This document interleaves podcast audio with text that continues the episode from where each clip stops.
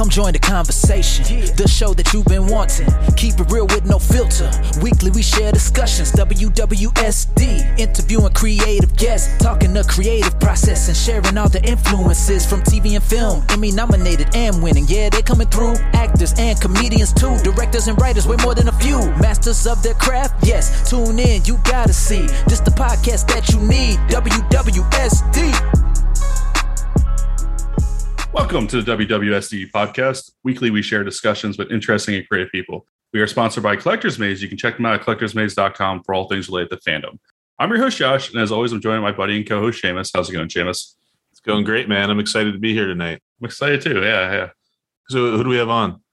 Oh, tonight we have a very special guest. We are joined by Jasper Anderson. Jasper is a special makeup and creature effect artist, haunted house effects designer, and special prop maker.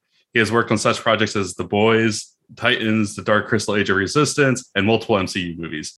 It's a pleasure having you on the podcast tonight. How are you doing? I'm doing good. How are you guys? We're doing good. Doing great. Thank, thanks a lot for coming on. Yeah, you bet. Yeah, I really appreciate it. How did you get started in the uh, the industry as a, a maker, if you will? I mean, I was always making stuff as a kid. I think I kind of started out with like construction paper and scotch tape and just kind of progressed from there. And it was sort of like two paths that kind of converged. I was really into making Halloween props, do a big Halloween display at my parents' house. That's awesome. And then I also was really into filmmaking. At a certain point, I I went to film school and I was thinking that like film was going to be the career and then making stuff was like the fun hobby. And I sort of realized as I was there that actually like that's the thing that I really like. And I sort of started to see the ways to kind of incorporate them together. And then it kind of became a, a makeup effects for film became sort of my thing. And then through that, I started meeting different people in that field and eventually got to working in special effects shops and getting bigger projects and uh, you know kind of goes from there Your your family was really into Halloween then? it was me It was just you? it was me How did that come about? Where do you think that that passion kind of sparked? I think that it was really that halloween was the creative holiday Okay. where like yeah like i really like witches and vampires and zombies and stuff but i think that what made it cool was that you can kind of make whatever you want and it all works Yeah. and so i could do sculptures and like full figure kind of witches and gravedigger with pushing a wheelbarrow with a zombie in it and then also through that i started doing some animatronics with servos based on other people's designs for the, you know, like a mechanical skull. And then I'd sort of go, well, how can I take that a step further? And I found a book on making uh, foam latex prosthetics for makeups and went, oh, I bet I could sort of adapt that to make a skin for the skull. So I turned this talking skull into like a Frankenstein monster. and, you know, it was just always kind of like, well, what else can I do? And for Halloween, like, yeah, you can just kind of keep plussing and plussing. And I never really got into decorating for other holidays because it just was like the one where you could kind of throw everything in and have a lot of fun with it. How old were you when you were building the animatronics and stuff like that? That was pretty much all in high school. Okay. Yeah. Cool. Were you into like the spooky stuff or like the, the Halloween like horror movies and stuff like like my Halloween thing was like spooky, a little scary. Never got into gory stuff. Like I still don't really watch horror movies. I like like a monster movie. You know, the the classic Universal monsters are kind of my place. Uh, I like the Ghost and Mr. Chicken with Don Knotts and Mhm. the kind of like goofy, scary stuff. more lighthearted? Yeah. yeah, yeah. That's the names the namesake of your business, right? That's right. Yeah, I started by uh, going by Mr. Chicken on the Halloween forums online. And so then when I started making some of my stuff available to other people, I was like, well, a lot of people know me by that name. So that's what I sort of used as the name for my Halloween stuff that other people could buy. And when you were in school, like, uh, were you really big in like the art classes? Were you doing like drawing and, and sketching, or was it just more of the physical? No, I didn't really do a lot of art in school. It was always kind of my own thing. Or, you know, there would be an assignment and I would take it like a little too far in the into like a sculpture or something. I did do, I guess, starting in elementary school, I was doing a lot with behind the scenes stuff for the school musicals Mhm. with like sets. And then it became actually ended up doing the sound board for a lot of it. It was all, it was all kind of fun stuff. What was that kind of first event that, that made you realize that you wanted to just do the, the, the prop making? So I think it was while I was in film school, I was still like interested in makeup effects. There was the, my first book was Techniques of Three Dimensional Makeup by Lee Baygan. And he had learned a lot from Dick Smith, who was the makeup artist who did like The Exorcist and The Godfather. Mhm. Yep. And I, I found out that you could still get Dick Smith's makeup course, uh, which was like a mail order course, basically. like he, he basically had written up three volumes of like everything that he learned in his career. He would send it to you and you could correspond with him. By the time I got to it, he was no longer doing the correspondence part. He had passed that on to one of his students, Andrew Clement. But I figured out that I could sort of trick my college into paying for that course for me. Okay, let's hear this. No, it was like a, there was like some different like academic grants that you could get, Okay. and and I was like, hey, this is a class that you guys don't teach, and I could take it. And I think at first the whoever looks over those applications was like, no way. And but I just kept submitting it every semester, and finally they were like, fine, take it. so so I did the Dick Smith course, and I started. Let's see. I also there was a website called the Effects Lab Forum, and through that I got hooked up with a guy named Rallis Khan, who's a makeup effects artist who was doing his own Halloween mask line, um, and he was in LA, and he was looking for somebody to help him making these masks, and so I reached out and ended up working for him off and on for a little while, and through him met a makeup artist named Bruce Fuller. And Bruce eventually was working at Legacy Effects and said, Hey, they're looking for painters. Do you want to come in next week? And that was my first big uh, shop job. What was that like going into like, like an actual like big shop like that? It was it was nerve wracking because you know you know that everybody around you has been doing this for a long time and is really really good, but it was really cool. How prepared were, were you like once you started getting into actual work? It's interesting because I think the main thing that I had learned was problem solving, which is just a huge part of that field because every job is a new job and you don't really have time to like prototype it much. You just kind of have to figure it out as you go. And that's the thing that you're delivering the set. So in that way, yeah, like like having tried and failed to make things in all kinds of different ways it's like yeah i, I kind of already knew like that glue won't work on that material but also just knowing how to approach a creative problem like whatever kind of weird thing we were making that week it really did help to have had the experience of making stuff on my own. But there's also like so much just particular knowledge of like and being in a shop like legacy where there's people who have been doing this since 80s you know you, you've got all these people who are like oh no when we did the terminator this is how we did it. You know? So so it's like yeah i i know how to figure stuff out but you've got all these people who have done that specific thing before and so you learn so much just from being around all these people Do you remember anything in particular that was surprising to you, like the, like when you got in there that you learned? I learned that there's actually a lot more correcting mistakes in in the, the professional world of this. Like you always kind of had this idea of like, oh yeah, every mold is perfect and every casting comes out pristine and nope. it's like no every every single thing is on a super short deadline. And so they only had like half a day to make the mold and 15 minutes to pour it up. So yeah you got to spend some time cleaning up and fixing little bubbles and things. And and it's all kind of like oh i wasn't doing it totally wrong on my own you know like like oh there there are errors in the professional effects world You always hear like like these big movies, like all the blunders and like issues they had, and then like on the film, like you can't even tell. Like, everything looks flawless. Yeah.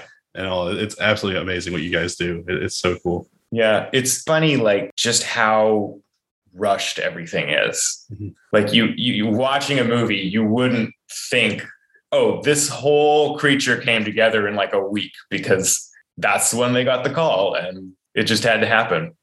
It, it's interesting because like the the visual effects guys, they have so much longer do like graphics and like the animation and like all those like big effects. The actual practical guys, like you guys have like like you're saying like days to come up with stuff.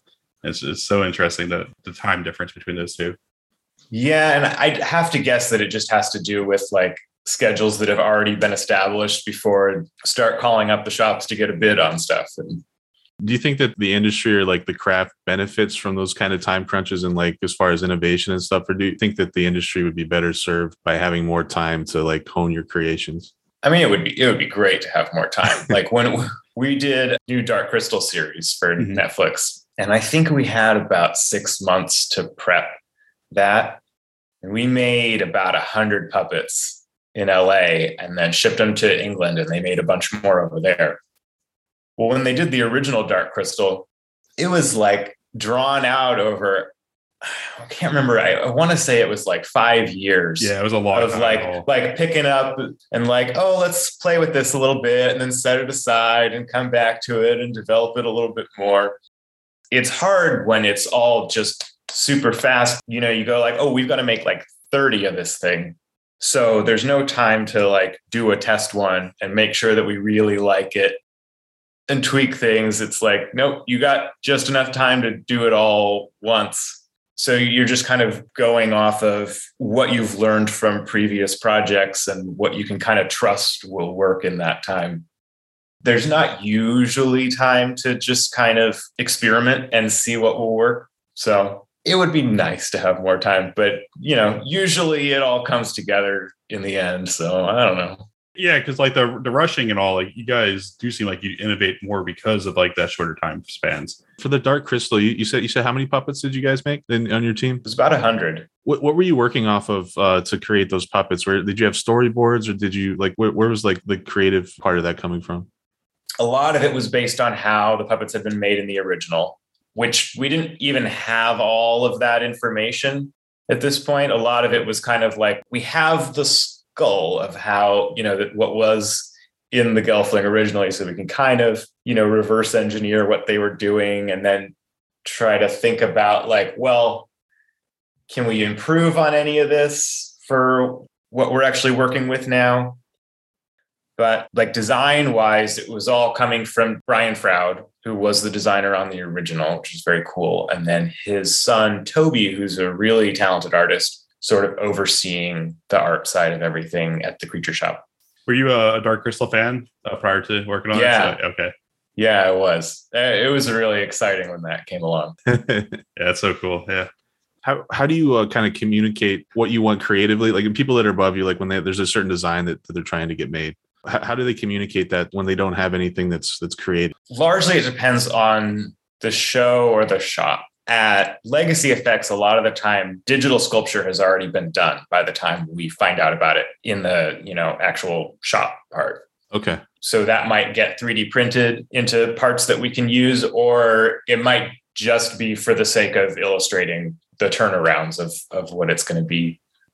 I think on dark crystal everything was a drawing from brian that the sculptors would work with and the costume designers would work with sometimes it's just kind of like okay you know this thing make it kind of like that Okay. but but for the most part there's a concept and because productions want to know exactly what they're going to be getting most of the time how how granular did, did the roles get with uh, making those puppets? on dark crystal because there were so many we ended up having people doing like very specific aspects of them so i was in the fabrication department on that so we were primarily doing all of the stuff that's inside the puppets to make them puppeteerable. Mhm. so like we had a couple of guys who were pretty much just making the insides of hands for almost the whole run of it.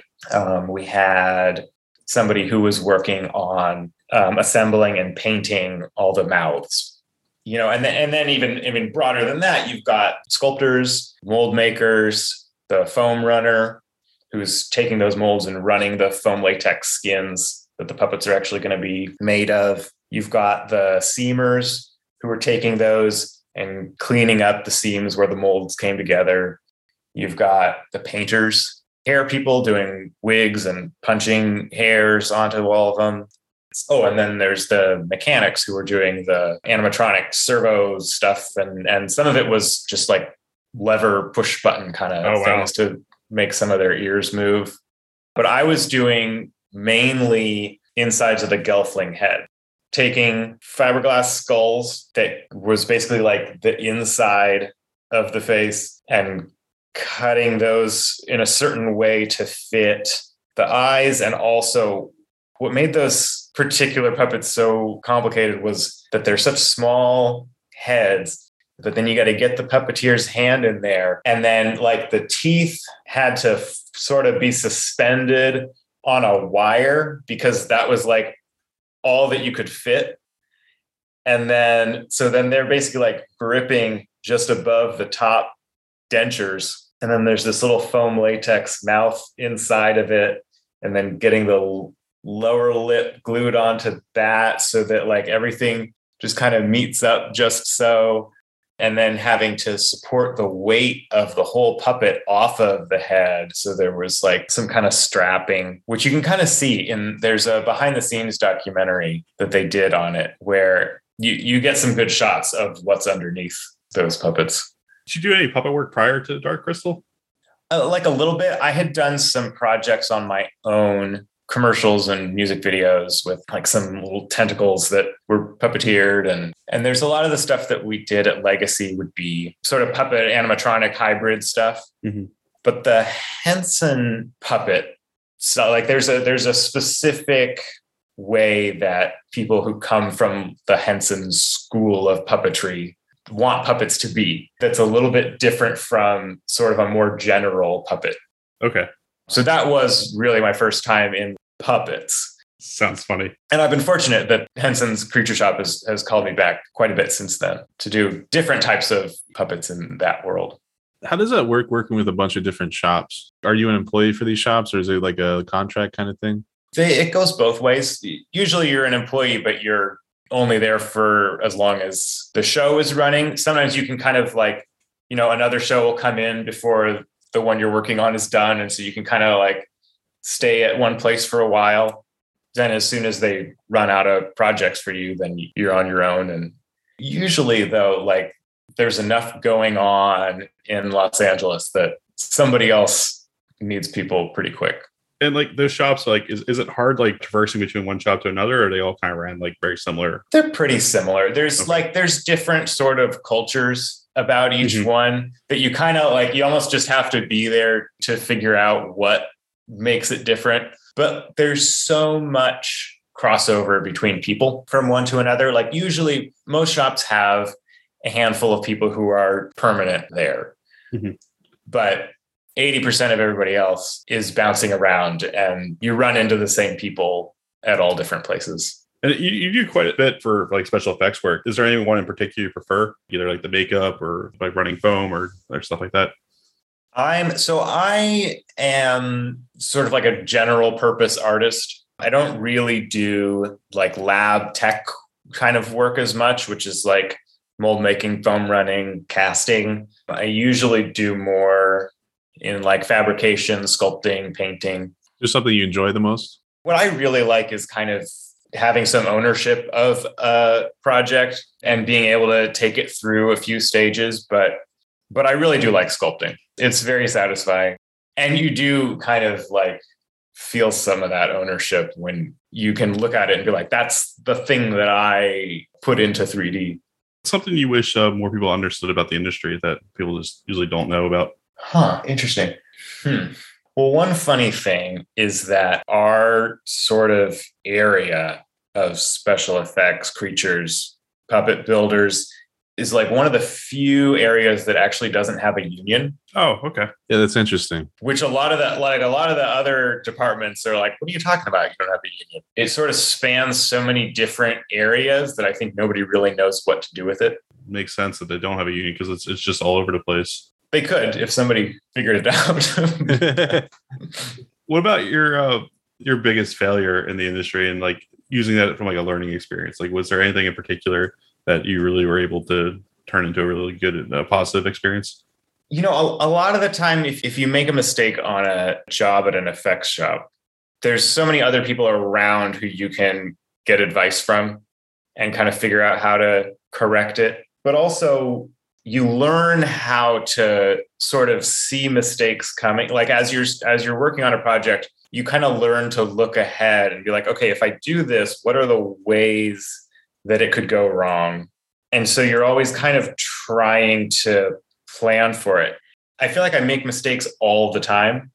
And it's just becomes about figuring out how to fix it as fast as you can to get back on track. It's almost just like part of it in a weird way.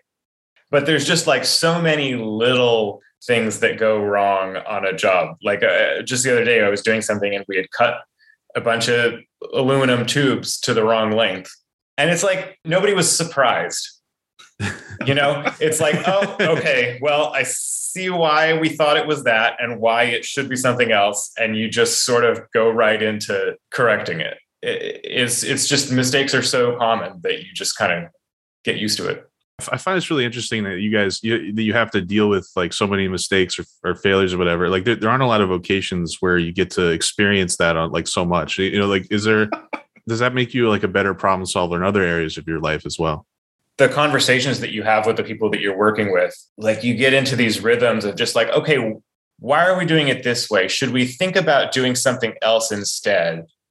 Is are we doing this because this worked before, or we're just guessing Gotcha. You know, is, is there a reason that we're on this track? Or should we consider trying something different? What have you done when you used this glue? Did you have a problem sticking it onto leather? Or you you kind of get into these like just back and forth problem solving conversations and you know and, and even people who aren't working on the same project that you're on you know people will just come up to each other and go hey so i'm working on this what do you think I really like that aspect of it. That seems like a really valuable thing, like a really valuable experience to have. You, you yeah. get to connect with people and, and you're also problem solving. You're like dealing with chaos, which is I feel like not a lot of people get to do that a lot. You know? Totally. It's cool. I mean, is it is it overly stressful or are you able to kind of just cope with it? It's just part of the job. It can be stressful.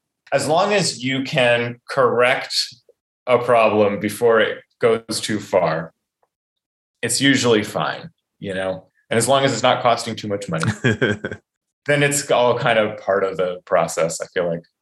And I, I know you, you said you kind of always prepare stuff to be like a problem. Are you ever really like surprised when stuff goes right though? Or are you just always like in that mindset, you just assume everything's gonna go wrong? I'm always assuming everything's gonna go wrong. but, that, but I think that's just me. Yeah, I'm sure people get tired of me uh, questioning where it's going to go wrong. But but yeah, What's some of the uh, the the more difficult effects that you, you had to work on though? Let's see. I mean, Dark Crystal was really hard just for the volume of puppets that we were doing. I did the math once on how many days per character it actually was, and it was kind of alarming how little time there was on that. And I feel like usually that's what it comes down to is it's not so much that it's a project that was so hard in itself as as it was just hard for the timeline that that we had. What's been your most enjoyable project so far? Was it Dark Crystal or was it something else? There was a really good one last summer, but I can't talk about it. Okay. well, Muppets Haunted Mansion was really good. That was one where most of my work was digital sculpting in ZBrush and the Haunted Mansion is one of my main influences. And Muppets. Muppets. Yeah. that, that's great. And so I was actually working in the art department on that. Um, it was for a production designer, Darcy Prevost. I had met a couple years before on Earth to Ned, uh, which was a TV show for Disney Plus. The creature shop we made like a giant alien and a smaller alien, and it, was fun.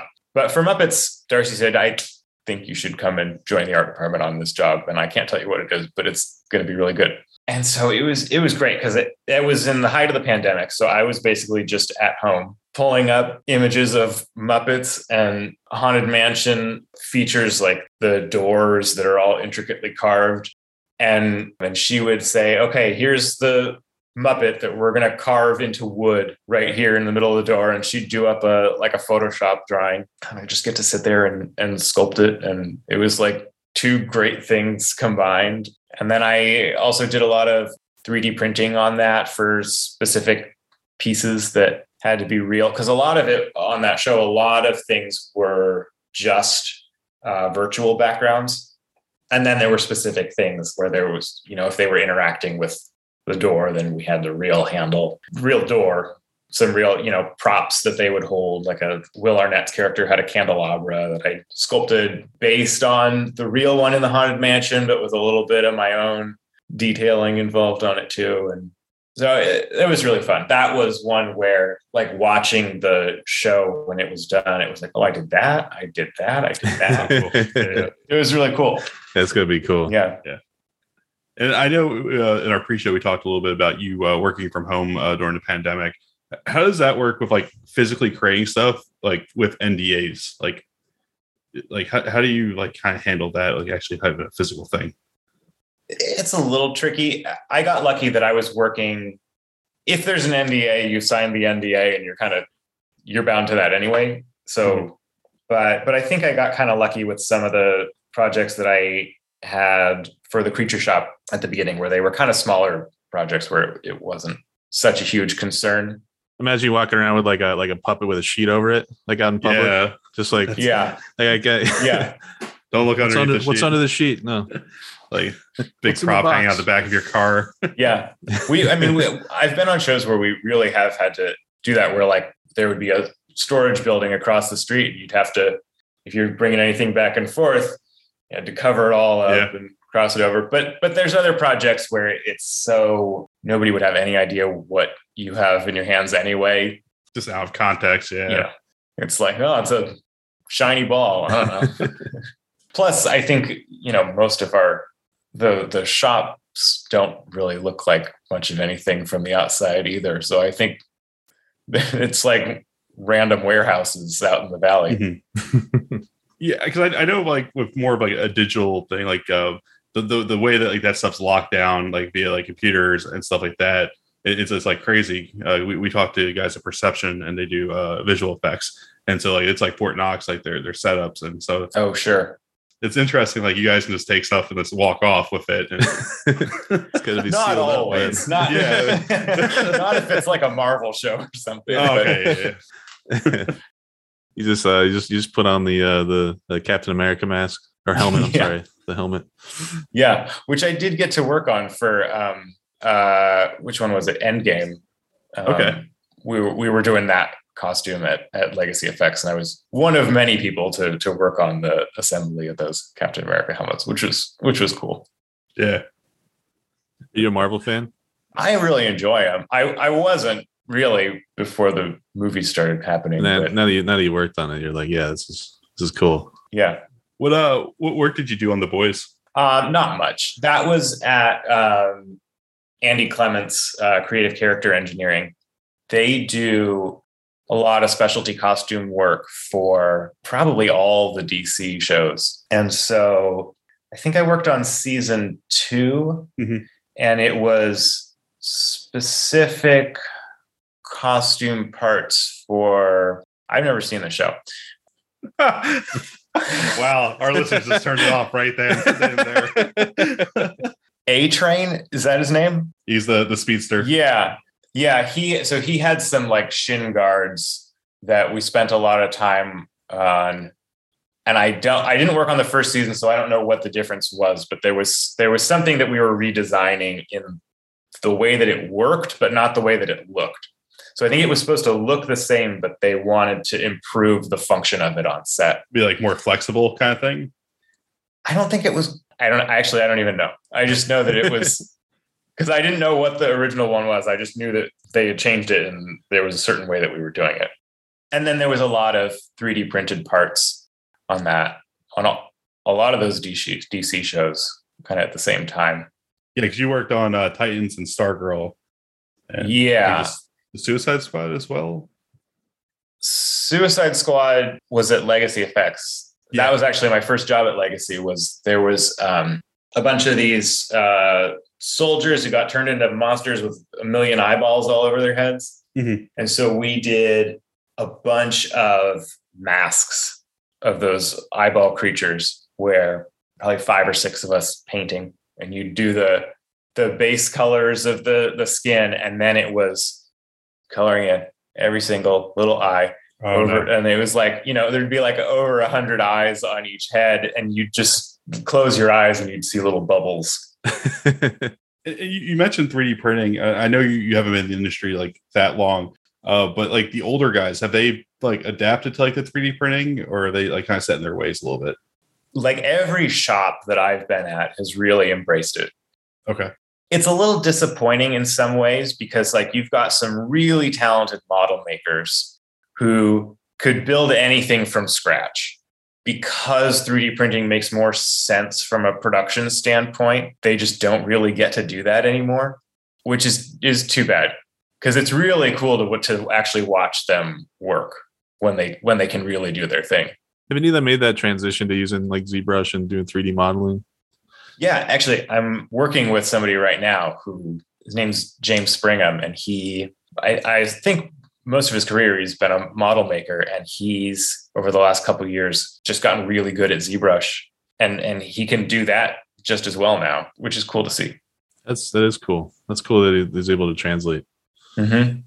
And I know you like since you work in like such a physical medium, like do you ever like just have like a disdain for like visual effects, or they kind of just because I've heard like some other like like people in your industry like they will design something or they'll do like a makeup and then they just do it in post. They fix it in post completely, and so like their work's just obsolete. Is that is that something that kind of happened to you? Yeah, it's it has happened. I mean, a lot of the time it's stuff where we kind of know that's probably what's going to happen. You know, there's stuff like the Iron Man suits in in the last few movies. They just knew at that point that they were going to do the whole thing digital. So we would build partial suits, but not the whole thing because we just knew that and and they knew that they were going to end up painting over it. From my experience, it's like, ah, what are you going to do?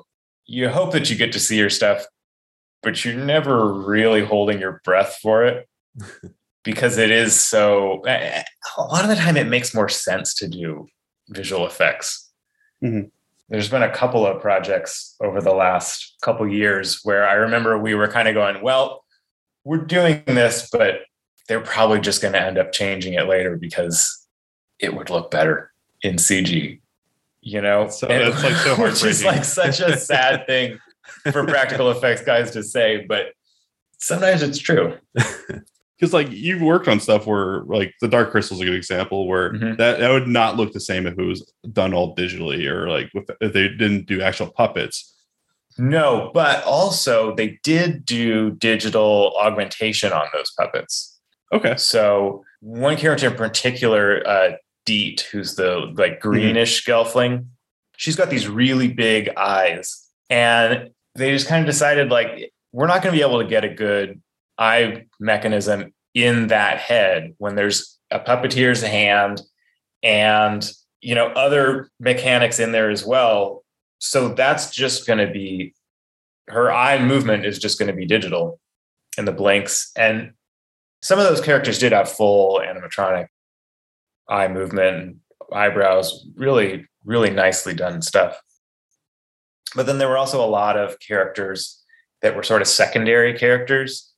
We were thinking of them as background characters when we were building it, but then when they got on screen, kind of realized like, oh no, they're featured. They're just not on all the time, where they would have just a mouth movement and then digital would go in and and give them more expression which worked really nicely on a lot of it and it's a cool trick too because it does give you certain things that you couldn't otherwise do yeah because you said like the hands just weren't like physically it wasn't possible to, to do the eye movements.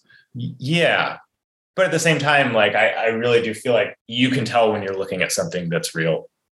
It's just a nice quality to see and and Yeah. it can get just boring when you're watching something and you're like oh this whole scene isn't real I, I would rather I would rather myself see something recognize that something isn't real and kind of see like oh but somebody made that and I can kind of see I can imagine somebody working on that thing in real life.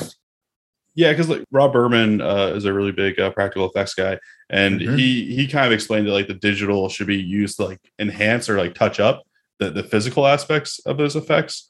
And Mhm. I, I really I, I really like that when when it is used to enhance, but like when they just straight up just replace and all, it, it kind of a lot of those movies lose a lot of their magic and all, and it does make it unfortunate. Yeah, I, I also feel like not having been in the room, I'm just speculating, but it I always get the impression when a practical effect gets completely replaced by digital, it probably wasn't the plan all along, and they probably didn't actually get enough time to do the digital work well. And so you kind of like like anything where you might say, "Oh, that looks like it should look better." It's like, well, they probably didn't really get enough time to do their Yeah. job right either. That's that's fair. Okay. being being uh, like in this industry and like having having such close contact with how everything gets made how does that affect like how you watch movies and how you how you consume that like are, are you able to en- enjoy things in the same way you think that other people are or are you always kind of focused on like how how everything is like was put together I feel like more often than not lately, uh, I'll be kind of picking things apart, not in a story way, but just kind of like, oh, I see how they, oh, look, that's where that set ends. And then the digital probably starts right there. I didn't work on The Mandalorian, but I know the people who did. And so when I watch those shows, I can kind of imagine how they did certain things. Like there was a little ferrety kind of critter in one episode. And I remember thinking, oh, yeah, that looks like a legacy puppet. and they probably, there's probably a rod there and a rod there and two people. That's that's funny because because Legacy worked on that. That's that's awesome. You have that Yeah. kind of background knowledge and all. Yeah. that. That's that's so interesting. When you watch that stuff, would you say like, oh, I would do it this way, or like, are you critiquing in that sense, or are you kind of just not usually because Okay. the, the thing is like it always comes back to this this thing of not having enough time and i can i just kind of assume Yeah. like whenever there's something that doesn't look right it's like yeah they probably didn't actually get enough time to do that right so you kind of feel for them then? I, I got you. You're like empathetic. Like, oh man, Yeah. these guys if they just had ten more minutes. do you, do you do you ever see anything that irritates you they're like oh god why did they do that you know or is it, is it always like a time thing no it, for me also like if there's an error like i think it's kind of fun because that's kind of the clue to what how they actually did it. I got you you know it's it's almost like like you get the box of crackers and there's two of them that are stuck together and you're and you kind of go oh wait a minute. So these all came out on a sheet and they stamped it out and for some reason these two didn't separate at that point. It's like like that's kind of a thing that my mind has always done you know or looking at how a cardboard box you know the where the printing stops and oh it looks like it's when they cut it out, it's supposed to get cut out right here, but they it was shifted over a little bit, and that's how that machine must work. And when you when there's a mistake, you kind of see a little bit into the behind the scenes. I got you. So there, there, there was there was a time, you know, like 20 years ago or so, like you would see CGI. It was very, it was, it was obvious that it, it was computer generated, and things have gotten better. And I, I mean, you, you mentioned that it's all you, you can always kind of tell when something's real and when it isn't. You see the technology progressing to the point where even even you, as as someone who has a lot of knowledge of the industry, would would not be able to tell. Yeah. I'm not, I'm not going to remember what it was, but there was something we were watching just the other day where I wasn't sure whether it was a digital or a practical thing. I'm not going to remember it, but it was some kind of creature thing. They got me. So, the singularity is coming. yeah. Do you feel like there ever be a point though where like the practical effects are just kind of done with? There's everything's gonna be CGI and and fake. I could see productions, you know, leaning more in that direction. But at the same time, I feel like the practical stuff is really getting good. You know, like it's it's getting better. And I hope that we get some more projects that really embrace it. Like, well, like those um the newer Star Wars movies, like they put a lot of practical effects into those. And it Mhm. was really cool to see because it like you could tell that they really invested in you know having a lot of really nicely made creatures and set pieces and stuff like that i think it's probably going to be sort of a particular case where there's like certain projects that really embrace the practical effects and really do a lot of cool stuff. Because yeah, I, I feel like there's still a lot of room for it to get better and really do some cool stuff. Yeah, like there's like certain projects that would only really work with like special effects, like puppet, like that, like a puppet movie or a puppet show. Like you can only realistically have puppets at all. Yeah. Like, and no matter what, like you kind of still need that that physical, or it just doesn't look right. Do do you see any trends for like directors and uh, and uh, people creating these shows? Kind of creatively, they want to go in that more practical direction. You know, like with puppets and like real props and things like that. I don't know if there's trends. I know well, and and puppets puppets is a hard one because that like there are there are directors who really work in puppets. I just did a another TV show for the Jim Henson Company where we had a lot of different weekly directors coming in, and a lot of them are like puppet directors, which is a, a really interesting little corner of the industry so I I couldn't really speak to any trends, but but it's always interesting to see, you know, who's really into it. You know, And is it normally like a budget constraint? They would uh, either go uh, practical or, or visual effects. that I don't know. Okay. I I am too far down the totem pole to even know what what our stuff costs most of the time. yeah, because I, we talked to one guy and they're on a movie and there was like, oh, it's just gonna be cheaper if we just do this in, in post with like just doing like a visual effect. Just it's not worth the time to, to have them physically do it. And also, I Yeah. was wondering if that if like you're like ever working uh, something and there's like, ah, just forget about it. Let's just do it digitally. Well, and a lot of the time, what that has to do with is like the time to set it up on set Mhm. because you're paying for every single crew member Actors, yeah, and all the actors. Yeah. Yeah. So I think sometimes it's like we won't have to think about how much it's costing if we just have somebody go do it in a room later. Yeah, that's disheartening. yeah. You, you mentioned that you like you started out wanting to be a filmmaker. hmm Do you do any other like creative outlets besides like prop making? Do you do writing, directing, or acting? Are you interested in trying any of that?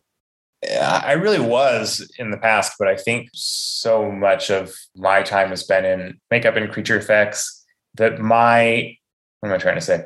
I guess my creative outlet lately has been in just like simple little projects for myself. There was the Aurora model, monster model kits in the 60s of like the creature from the Black Lagoon and Mhm. Frankenstein and Dracula. Those molds are still around, and and every ten years it seems like a company will reissue those same little styrene parts. And I've been doing a lot of those the last year or so. That's like they're really wonky looking characterizations of these creatures, but I like I sort of like just the charm of like it's not perfect. It doesn't really matter. It's just fun. it's kind of goofy. And that's sort of been the the type of thing that I like to do just kind of on my own on the side or like paper mache kind of monstery zombie faces. that's just like goofy stuff that isn't complicated and is just kind of like a few colors, something you can do in a day or two. And just kind of like feel a little accomplishment and not have to put a lot of pressure on it. I really like those projector effects that you have on your on your, your YouTube channel. Oh, thanks. How, how do you uh, how do you create those videos that you put into the projector? With those, I did do a bit of After Effects work, just sort of when I was thinking that I was going to be more of like a general film kind of person. But I don't do CGI. So when I've done like my haunted tombstone projections, you project it onto like a white tombstone and it looks like a tombstone that, you know, gets darker and older and gets cracks across it and little bugs crawl around it and blood drips down and different little things like that. And those were all different elements that I did in the real world and then composited together. So like I carved a tombstone out of foam and then I'd take a picture of it and then I'd add in a crack and take another picture. I did like red paint elements that I filmed dripping down and, and dropped that in as the blood effect and different things like that. which I felt like made them really fun because it kind of had a little bit of that old school practical effects thing. I did another one where I did some water tank ghosts out of cheesecloth, filmed on a water with a black background and composited them in. And that's been my approach on those things. I, I have a lot of fun with those, but I haven't done one in a little while. Your website does say uh, you do haunted house effects. How, Yeah. how did you get the actual haunted house stuff? Is it just like playing off from when you were a kid or? Yeah, it well, it started in in college because I didn't have a yard to decorate anymore, but I still wanted to work on that stuff because I had so much of my time in high school was coming up with these different effects and props and things, and so I said, well, I'm just going to start making some stuff and and hope that you know other people can use it in their displays. So the the haunted tombstone projection was maybe the first one, and then I did um, a projected head the the most complicated one, uh, an animatronic raven kit. So I make different like the head shells and the plastic parts that all the servos fit into, and the basically like the understructure of it all. And then people get the pieces and they can assemble it and program it. It's a lot of work for them. So it's always kind of really exciting when I see somebody's actually done it.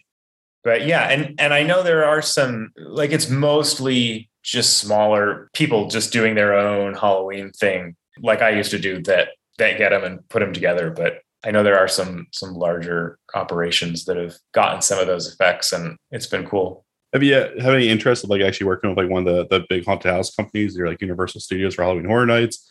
Is that like a kind of like a dream of yours or not so much? It would be cool. I I know some people who do like the makeup effects at Universal Studios, which are always really impressive. Seems like a lot of work to do. Yeah, if something came along, I would be really excited to to be part of it. I was pretty excited. I saw that this last Halloween, the Lon Chaney Jr. Wolfman mask that I sculpted was for sale at, at Universal Studios. Oh, So I was like, that's awesome. cool. that's, That's awesome. my yeah. that was my little tiny part. Any dream franchises or movies that you have yet to work on that you really want to work on? Feel like Star Wars. Star Wars is a big one. Yeah. Yeah. I'd love to honestly do some really cool non-franchise stuff. Okay. You know, like a Guillermo del Toro kind of Oh, project. I, I put in like one day on Shape of Water when we were working on it at Legacy Effects, but I'd love to have like a bigger part in something like that. Mhm. What what do you guys do? Uh, I work in IT. Yeah, Uh, I'm a coder. that's cool. Not nearly as exciting as stuff you work on. How do you find people like me? What's your what's your interest that brings you around to that? we like talking to creative people and I, I have a kind of like a bucket list. I want to hit like everything off like a movie production. And so Mhm. like uh, I saw that you worked on like the the Dark Crystal and then like uh, the Boys and, and Titans on like a lot of shows I really like.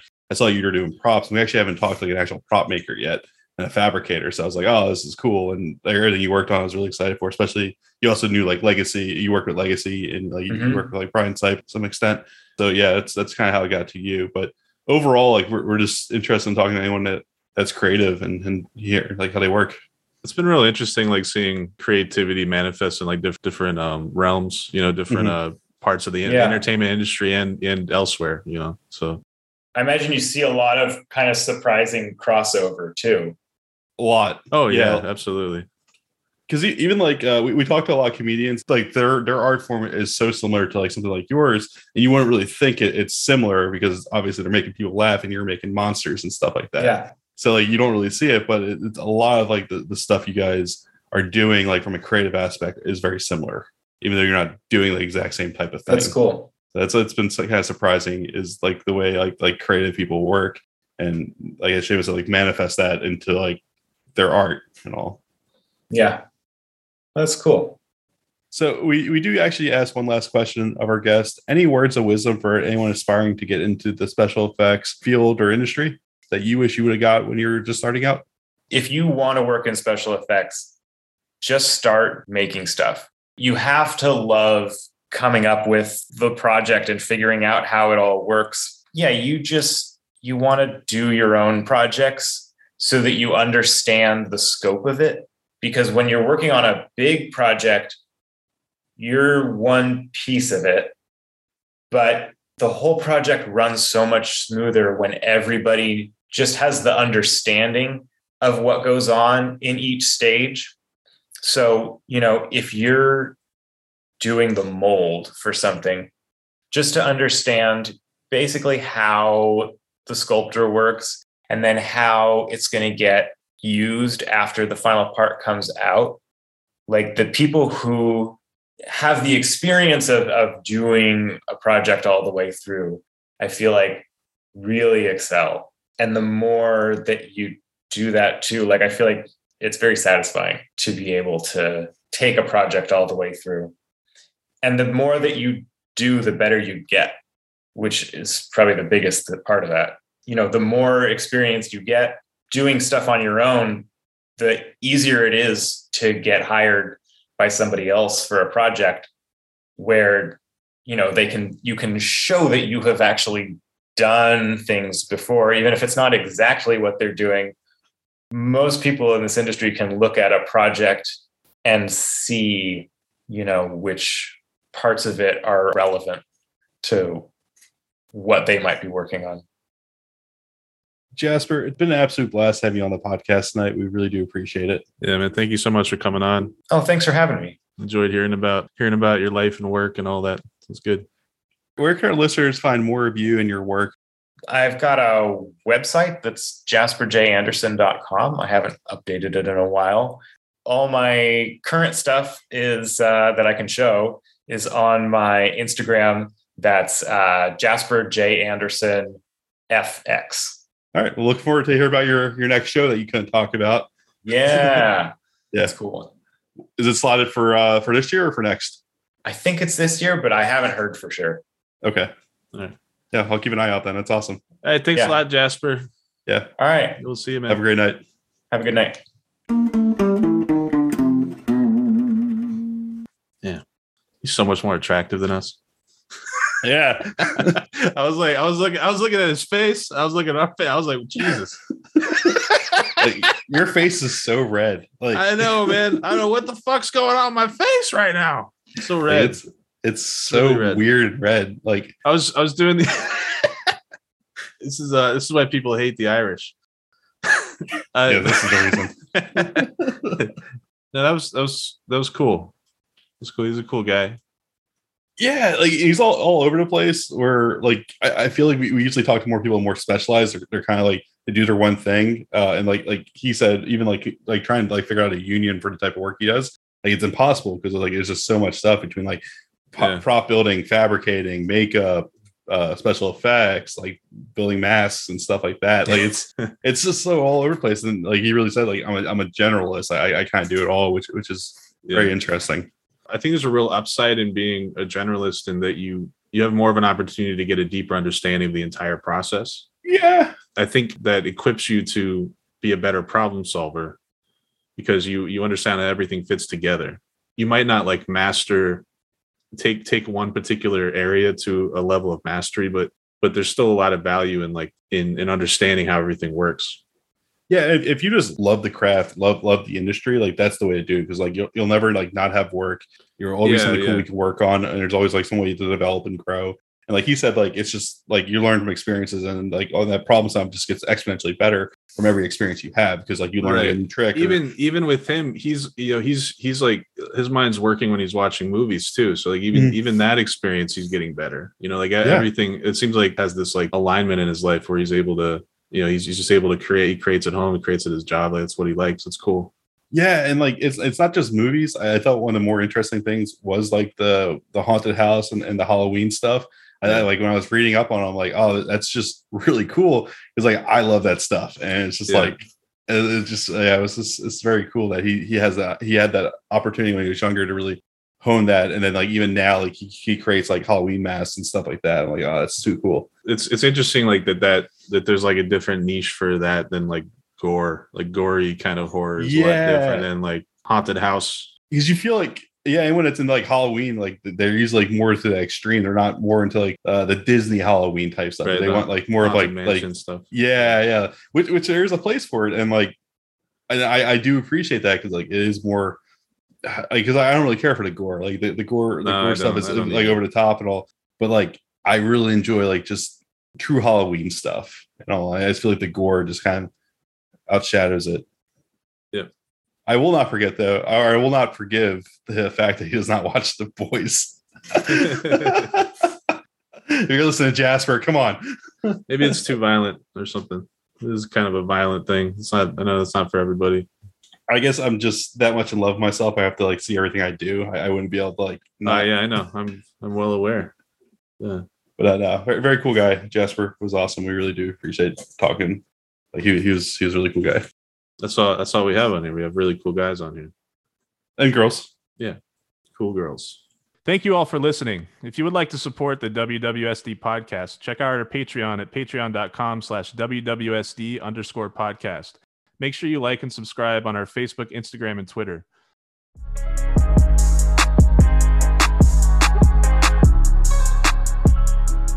Is there anything else you'd like to share before we wrap up? Is there anything we're really missing? No, no. I don't know. did I did I leave any holes in the Oh, in the story? No, this was No, great. no. This was Yeah. This was great.